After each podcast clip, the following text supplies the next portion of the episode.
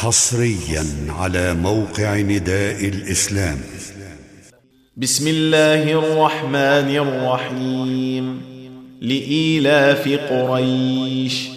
إيلافهم رحلة الشتاء والصيف.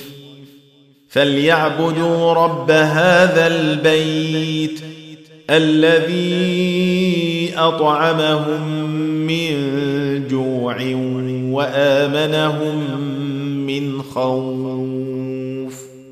تم تنزيل هذه المادة من موقع نداء الإسلام www.islam-call.com